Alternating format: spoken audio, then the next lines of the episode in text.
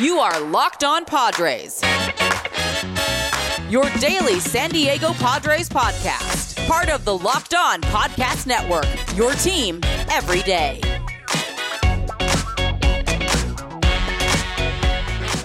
I was going to bring him in right now. It's Javi Reyes, the host with the most, as I paraphrase Beetlejuice. Ladies and gentlemen, Javi Reyes, who is the host of Locked On Padres, where he covers all year round your San Diego Padres. How you doing, buddy? I am doing pretty fantastic, all things considered, with my team. That is greatly underachieving, I think, uh, because overall, look, one, it's the end of August. Finally, the dog days summer, dare I say, are, are in its uh, waning moments. So I'm very happy about that. And you know, bottom line is it's it's it's good to be out here. You know what I mean? Yeah. It's good to be out. Well, here. we're recording this on the evening of August 24th, 2022. And uh, the Padres played a home game against the Cleveland Guardians. And Cal Quantrill started for the Guardians. Blake Snell started. Is that the correct term of what he did for San Diego? um, let's just say that for uh, let's be safe, for six of the nine innings, the Cleveland Guardians did not score. I'm trying to see the glasses half full.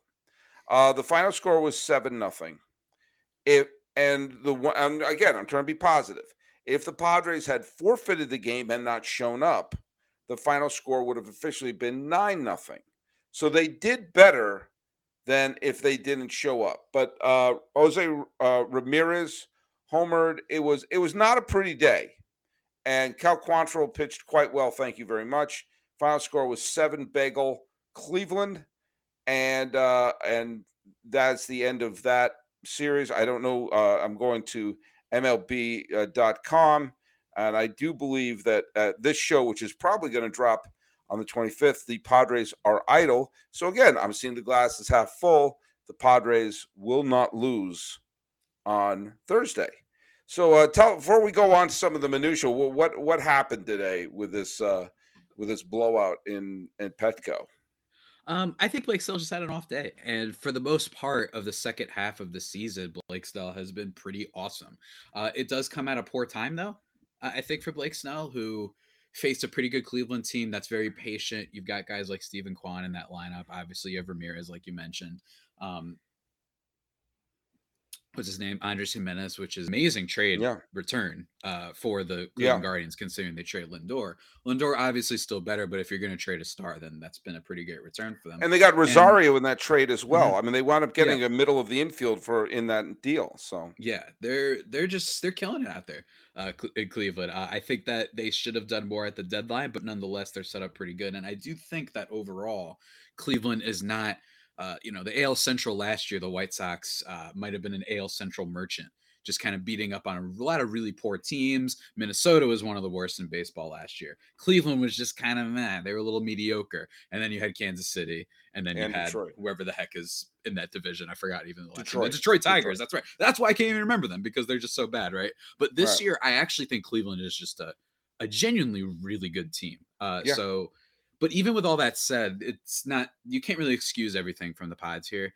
They played horribly. They only scored one run in this two game set, and I think that the issue with the team is you're kind of seeing a lot of the mojo seems to already have been gone from the trade deadline. And that's not to say that they're done. That not means that it didn't work and that it was a bad trade and blah blah blah.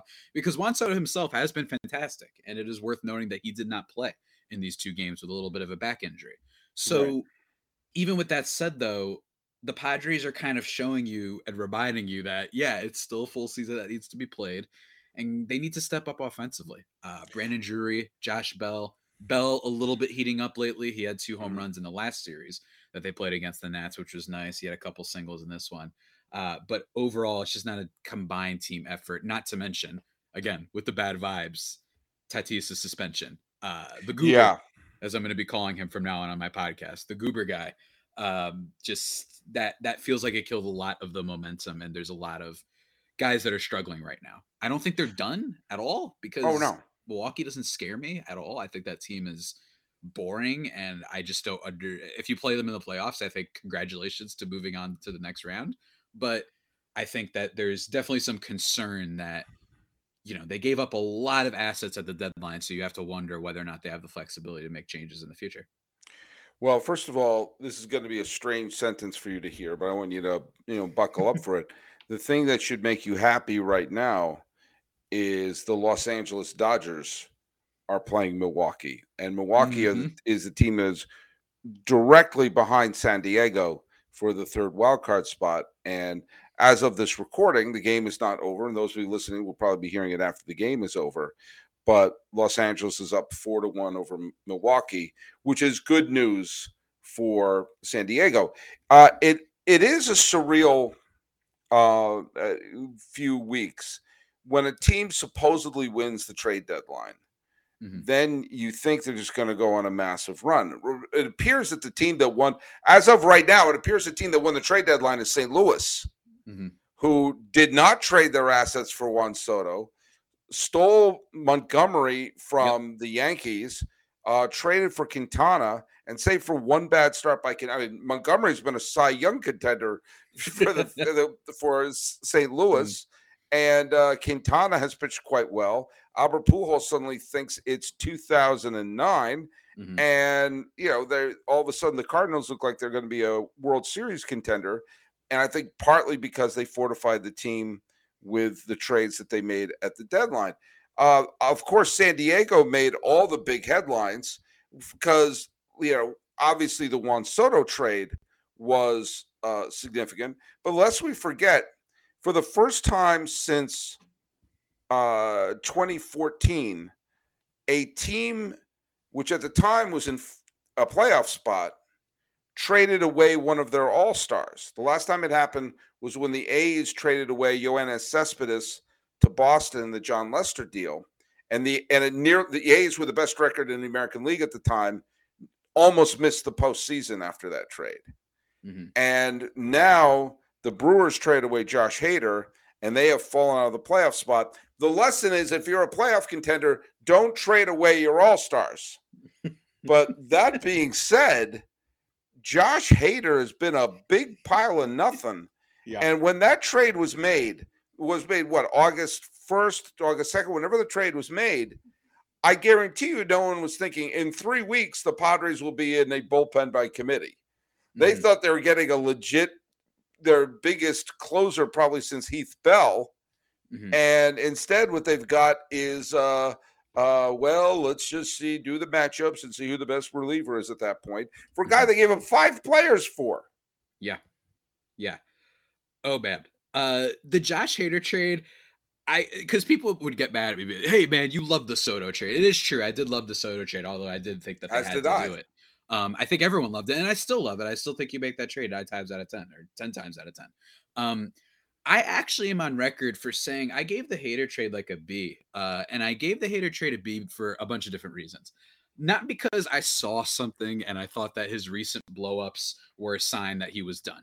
Uh, I don't honestly know enough about Josh Hader to know that you know his six inning blowups, you know, right before the deadline, that that was you know a sign of trouble potentially to come. It was something worth bringing up, but still, for me, the two big components of this is that I actually thought the Padres bullpen wasn't that bad uh, when you take into account one, yes, their ERA at the time of the trade was like 15th in the league, which isn't great, but their FIP was eighth. And when you take that into account, combined with the fact that guys like Drew Pomeranz, guys like Pierce Johnson, right? Like there were some guys that were injured. Austin Adams, assuming he doesn't hit every player with the, the ball, like good, solid relievers that you've been performing, eh, like you're okay, right? So for me, my thing was go after some of these guys on Miami, go after some random guys over on Boston that you might like Right. go and find decent relievers that maybe will just be a little bit better than your Tim Hills and what have you, right? And instead, they decided to go big. They decided to try and get a shutdown closer, and he has not been that. And the other reason that I was nervous is despite my hatred for the Milwaukee Brewers, like believe me, I hate the Milwaukee Brewers. I, I cannot stand a team that just doesn't try and doesn't have a high payroll, and they're like, we're good. Corbin Burnes isn't a free agent for a while, but it doesn't matter. Our big move will be Andrew McCutchen, and we're going to profane competition for years, right? They don't miss on trades, though. right? Like that was a big thing that concerned me. So they traded him and he became kind of available quickly. You know what I Yeah. mean? Like it was it was like three weeks before, then he had the blow, and all of a sudden Josh Hader, the Milwaukee might. tra- I was like, this is a little bit odd. It it was just a little bit odd to me. So, well, don't get me wrong, I wasn't expecting him to still continue to be as disastrous as he's been, like a 21 ERA whatever the heck have you. But those were two things that made me a little bit concerned about the trade where I was like, did you need to do this? Or could you have just gone and got, you know, Pablo Lopez of the Orioles for a little bit less? Uh, right? Like Dylan Tate of the Orioles, just these okay relievers. And now you're seeing that the Padres, maybe they got a little bit too trigger happy with that one. Yeah, and a lot of times you see that uh, moves that really pan out in the po- for teams that want to make postseason runs sometimes are trading for a pitcher who has been okay, who suddenly gets a Mhm. little bit of juice of oh, there's a reason Yeah. to go to the ballpark, and Sure, you Montgomery. don't need them to get like you know we, you mentioned Montgomery right now. The Cardinals don't need him to pitch like Greg Maddux for Yeah. 162 games. They need him to be very good for two months. And Mhm. maybe a reliever who is in a moribund situation in Miami or in a, you know, with the Cubs or whatever team that is just kind of floating around may say, "Oh, there's a reason." You know, "Oh, there's there's a jolt," and you see that happen all the time in baseball. And look at, we will get back to my thoughts of the post uh, trade deadline Padres, which has been very strange. But Mhm. first, I want to just bring this up. Let's say you're hanging out with a few friends and you're putting back a few drinks, and a few become too many. And as the evening comes to an end and people start to head out, you think of calling for a ride. But nah, you live nearby. You know, you can make it home okay. What's the worst that can happen? You know what the worst that can happen is? Well, I don't know. What are the odds that you're going to get pulled over? And even so, ah, what's the worst that can happen? What, your insurance goes up? Or you can lose your license? Or you can lose your job? Or you can total your car? Or you could kill someone? Everybody knows the risks of driving drunk. The results are tragic, often deadly. However, that doesn't stop everybody from getting behind the wheel while under the influence. That's why police officers are out right now looking for impaired drivers on our roads to save lives. If you think you're okay to drive after a few drinks, think again. Play it safe. Plan ahead to get a ride. It only takes one mistake to change your life or someone else's forever. Get sober or get pulled over. We are here with Javier Reyes, who is the host of Locked On Padres. Now, the San Diego Padres pulled off the trade for Juan Soto. Now, one of the things that is a proverbial kick to the sack on this one, I'm not sure if I just got to say mature rating on this, but one of the things that was so amazing was like, oh, you're going to get Machado in his prime, Mhm. Soto in his prime, and Tatis in his prime. And Mhm. the news of Tatis's suspension came right on top of the acquisition of Soto. yeah. That we know he's going to be, even if he came back, he'd be suspended for this season and would be ineligible for the postseason. So that marvelous trio isn't going to take place until next year anyway. Tatis hasn't played this year, right? He hasn't. You'll, you'll have an entire year without playing him, and it takes a lot of this luster out of Tatis. And look at, eventually people turn the page, and you know, you, you know, people will eventually be like, you know, there there have been suspended players who come back and they wind up playing well and everything, but it just that that magic quality of Tatis being the potential face of the Padres just just isn't there anymore. And that's that's a bit of a bummer, at least from my point of view. Um, but at the same time, you make that Soto trade 10 times out of 10, because the point I kept making leading up to it was Soto was the same age as some of the prospects that you would have be acquiring for him. He was 23 with six years of experience, a World Series ring, and was a World Series hero. You know, and so you you take that. You how often does a player like that get available? That's the same reason why you signed Manny Machado. Uh, he think he has a bad attitude. He's an MVP caliber player in his prime. You sign him. The hell, have him improve his attitude. Maybe being in San Diego, a millionaire in San Diego, will improve his attitude. But the Tatis thing kind of bummed me out. But talk to me a little bit about your thoughts on Tatis and your thoughts of Soto uh, moving forward. With Tatis, I think, and I mentioned this on my Twitter the other day, where my kind of vibe for it is, dang it, you doofus. Yeah. My vibe isn't like you are a disgrace to the game. I want you off. Void the contract. I want him out. Now, I did intentionally put out a fake trade that was intended. Not gonna lie, I was feeling. I'm I'm going. I'm working. You know, I'm doing my work at the at the office, which is my house, and then you know, looking up some card info and reading up some comics that I need to do for work. I'm like, let me fire one off. Let me get some engagement because I know this will make people mad. and I, I offered, you know, Fernando Tatis for a bunch of prospects from the Yankees, including their best one, Anthony Volpe, who's a shortstop. Yeah. I think that the only thing about that mock trade that I do stand by is that it has at least become a lot more feasible that the Padres don't immediately hang up the phone on stuff. I think, especially if he is to make another mistake. At his age, to already have, you know, strike one, like if he gets another pop for another PED sort of thing, then that's an entire season. And let alone the legacy and the kind of damage it does. I don't really care to get involved in PED discourse. I just think whatever. I think this stuff is weird.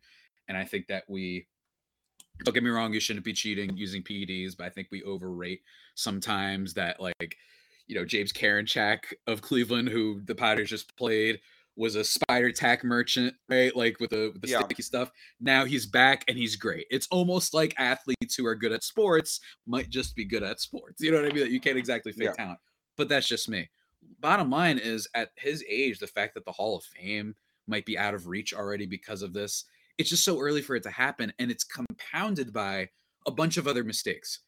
Usually in baseball, whenever they talk about people being bad clubhouse presences, whenever they talk right. about people being you know a little bit toxic or he rubs us the wrong way i never trust baseball with those things i trust the nba i trust the nfl and the reason for that as i've said many times on my show is because you have a lot of freddie freeman reasons to be hating on other players oh his i you know i didn't we didn't get along and i had to show him the ropes and you know you don't have your hair that long you don't have eye black the the jewelry you know, you don't put the glasses over the A. That's why I do not usually trust baseball when it comes to these things. However, with Fernando Tatis Jr.'s situation, the way the Padres came out with Joe Musgrove and Mike Clevinger, even who got busted in 2020 for his uh, errors and whatnot, and Manny Machado, who once upon a time was a, a problem guy and whatnot, and AJ Preller, like there were so many people out there being very like the the the comments they made weren't just yeah you know what i mean? Like we're really disappointed and frustrated but we're rooting for him and hope he gets back. It was like hey like he don't want to be here to paraphrase manny machado right? Like it's whatever we'll be without him. I thought that was really damning. And when you combine that with the fact that he's had other things before with not electing to get shoulder surgery which he is now but he didn't do that in the offseason right with the fact that he had the motorcycle incident right with the the flare up in the dugout last year that went viral on social media with Manny Machado. Yeah, I was going to bring that right? up. I was bringing that up regarding Machado. Yeah, yeah. There's unlike the Freddie Freeman with Ronald Acuna thing, unlike the Marlins with Jazz Chisholm, who he what he wears to the ballpark allegedly is annoying people. Right? All these coded language that makes baseball so toxic and culturally problematic. Tatis is different. We've actually seen tangible things that make me would believe players. And I know this is a long-winded point, but it's no. kind of like th- that's my thing. So I absolutely think that the Tatis thing is a problem. Um, but I will say Juan Soto, not the problem. Uh, he's been awesome. 286 right. average, 438 on base, which is obscene, by the way. Yeah. And he's hit two home runs. It has not been his fault at all. He has no. succeeded in every way. He's performed better for the Padres. Defense needs to be worked on a little bit. I think he got into some bad habits in Washington. Um, personally, I think he'll be fine, but he's I think he picked up some bad habits playing for a really bad team. Um, yeah. So hopefully he gets better there. But it's just like you said, it was supposed to be this murderer's row, and that changes a lot of things. Jurickson Profar, who he's really tight with, uh, he's having a good season, has been pretty bad ever since the news came out, coincidentally, uh, yeah. about his friend basically getting popped for this thing. and it's it's rough in Padres land, but I'm not at this he's a disgrace thing. I'm just like, oh my god, you dumb fool, and like I totally get why AJ Preller, the manager of the Padres, would be upset. He's probably like, what the heck? You know what I mean? Like, there's a lot of people that get affected by this. We just traded our whole farm system, and then you're not going to be here. So it's it's a whole lot of things, and as you can see, very passionate uh subject that I'm on. Yeah. Well, do you know who didn't take PEDs? James Shields. So Mm, maybe you should try to court trade uh, Tatis back for Shields and see what you mm, get. yeah, that's right. That's right. James Shields, uh, that just a a great a San Diego legend, dare I say? A, a really, truly, uh, dare Yeah. I say, the best pitcher the Padres have had since Trevor Hoffman. Dare I say? Yeah, well, that's uh, I'm there for the James Shields retirement ceremony. Javier Reyes is the host of Locked on Padres. Um, there's frustration in Padre land. There was high hopes for Padres and frustration. Uh, let me just check right now. As of right now, the uh, the good news for the Padres is that Milwaukee is still losing. I'm going to make the case that the Padres are having a perfect summer. Ooh, I have a metric. I use a specific metric, and and I think this is the ultimate test for this. Uh, I came up with this a couple of years ago. It's called the summer score, Hmm. and here's the idea behind it: the job of a baseball team is to be a form of entertainment in the summer. We sometimes lose track of that. Uh, We lose track that this is supposed to be summer entertainment.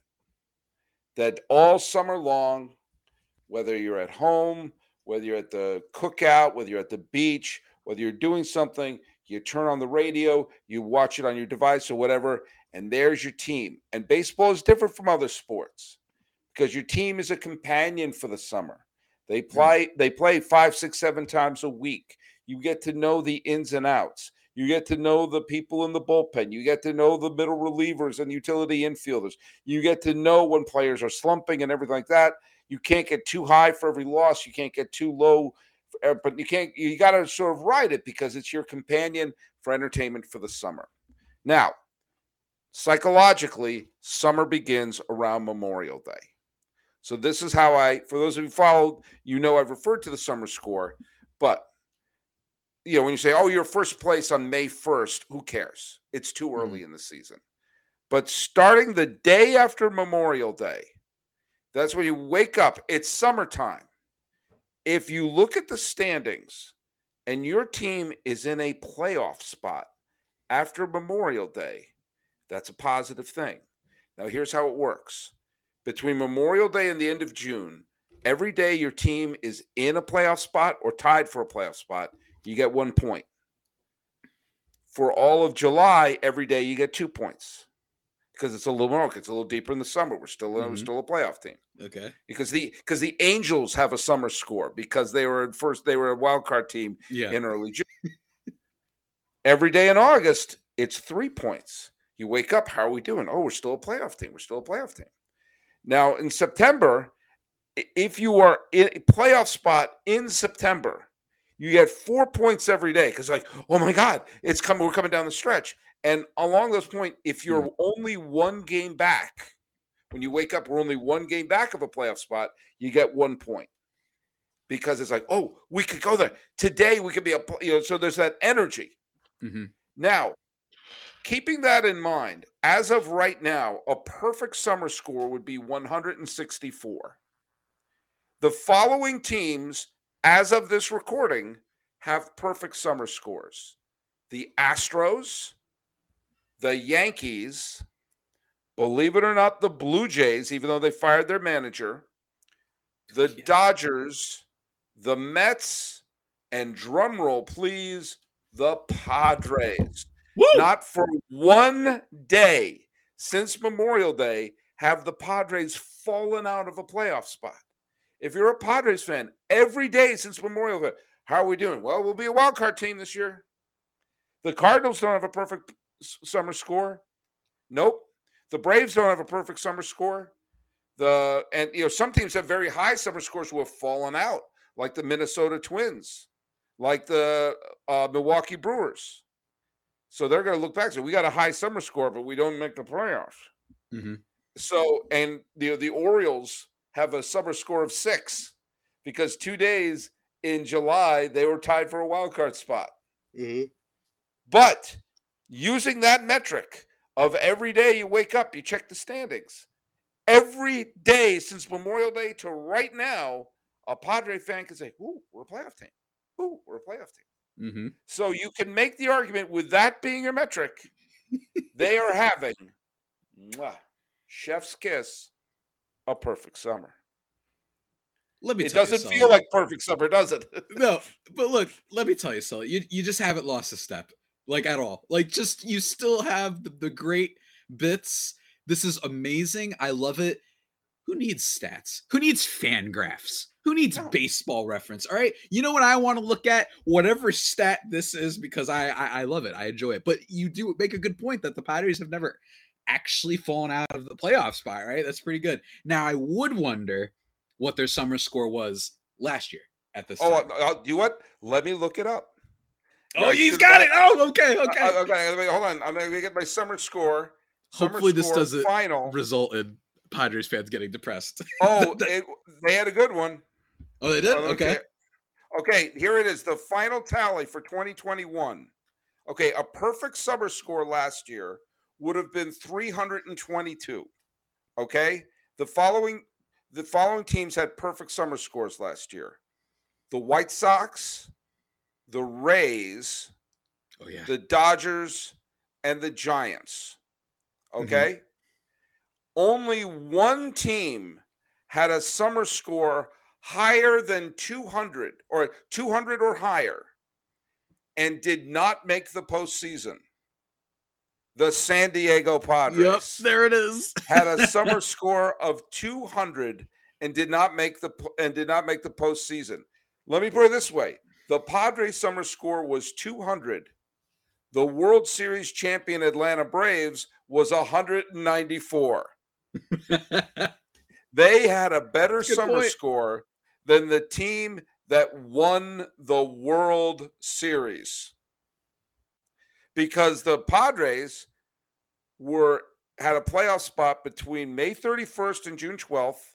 They fell out and then from June 18th until August 22nd and they were one game out of a playoff spot as late as September 17th as late as Yeah. September 17th, a right, Padre enough. fan could look at the stands and like, hey, Enough. we're only one game out. Move on. I can't do this. I'm getting PTSD from this. It was. It was rough. 200. It was The. World Series champion had 194.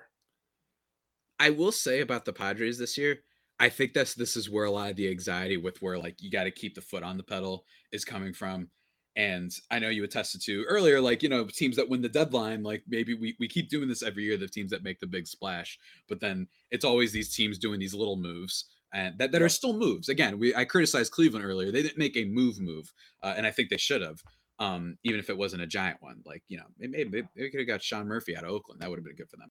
But I think that with the Padres, I will say with this year, that I'm hoping that guys like Drury and Bell that things just aren't firing on all cylinders yet, and that it still has been all right. We're recovering from the Tatis thing, and I'm literally on a drive to my friend's place in DC, and I freak out, and he thinks someone died as he's driving, and I'm like, oh my god, and you know, like that type of thing. Maybe it's just this weird phase of like almost they need to be humbled following everything, right? Like following the craziness, they need to be like, all right, look, still a lot of work.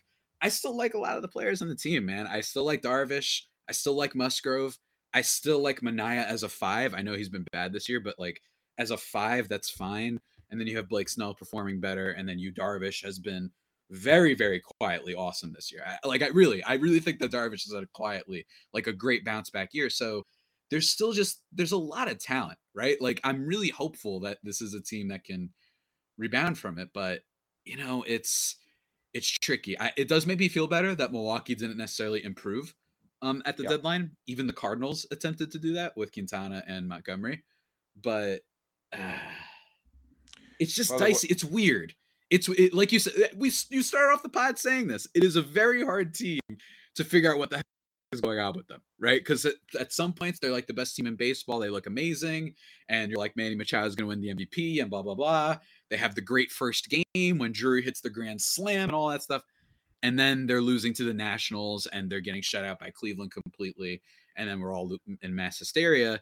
Maybe that's just how the baseball season goes. Maybe that's just how it goes, how it rolls. But there are it's this is baseball, man. And like you said with the Braves, they can win the playoffs, man. I've said this a hundred times. The Dodgers, absent 2020, they blow it every year. So like I'm not overly concerned as long as they make the postseason. That's the big thing. Let me just point out a couple of things of the summer score last year. Okay. Uh, the Padres were a playoff team on September 13th. Mm. The Cincinnati Reds were a playoff team on September 14th. The Cardinals were a playoff team on May 31st and then not again until September 15th. and then they went on their roll and went to the wild card game. That's hilarious. I will say with the cards, uh, with the Montgomery thing, it is also I haven't looked it up, but it's also possible they have like 97 gold glovers on their team. So maybe yeah. that helps like his earned runs go over a little bit better. But even still maybe. before then, I was a little surprised because Montgomery's like the definition of just fine. Like yeah. he, he's a guy that's just gonna go five, six, give up three probably, no more, no less. If you have a good team, that's awesome. You know what I mean? Like it's awesome to have that guy at the back end, especially for a team that's lacking some starting pitching that they do and they're relying you know, on 44 year olds Wainwright, who's still going, man. It, it's like someone woke him up and he's like, I'm gonna try and make a Hall of Fame run at age 45. like, that's what I'm gonna try and do. Now. They just it's the 2006 World Series all over again. I'm sorry to bring up 2006 to a Padre fan, but what are you going to do? Well, what's also awesome is Javier Reyes, the host of Locked On Padres.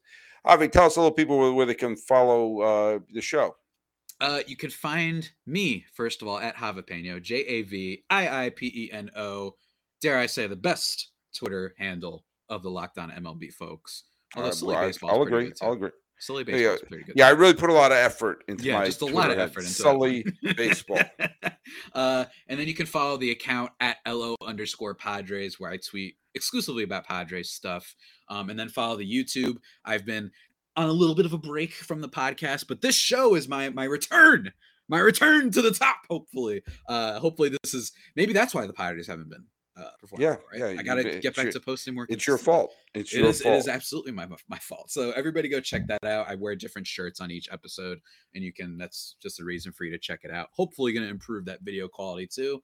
And yeah, follow me on there. I wrote about the Jeter documentary and my favorite lies from it. If you want to check that out too, um, at justbaseball.com. And yeah, as always, man, it's just a blast being uh, on this show for what feels like the 95th time uh, we've done a crossover together. So, yeah, well, man, but it, has been too long. And uh, you can follow us at Locked On MLB Pod, same handle on Instagram and on Twitter. I'm your pal Sully. I'm at Sully Baseball on Twitter, Sully Baseball Podcast on Instagram. Explain to Javier Reyes why you cannot ask, nor can you get a more perfect summer than what the Padres have given their fans. this has been Locked On MLB. We're recording this on the 24th day of August. Who knows when the heck it's going to drop? I'm your host, Paul Francis Sullivan. Please call me Sullivan.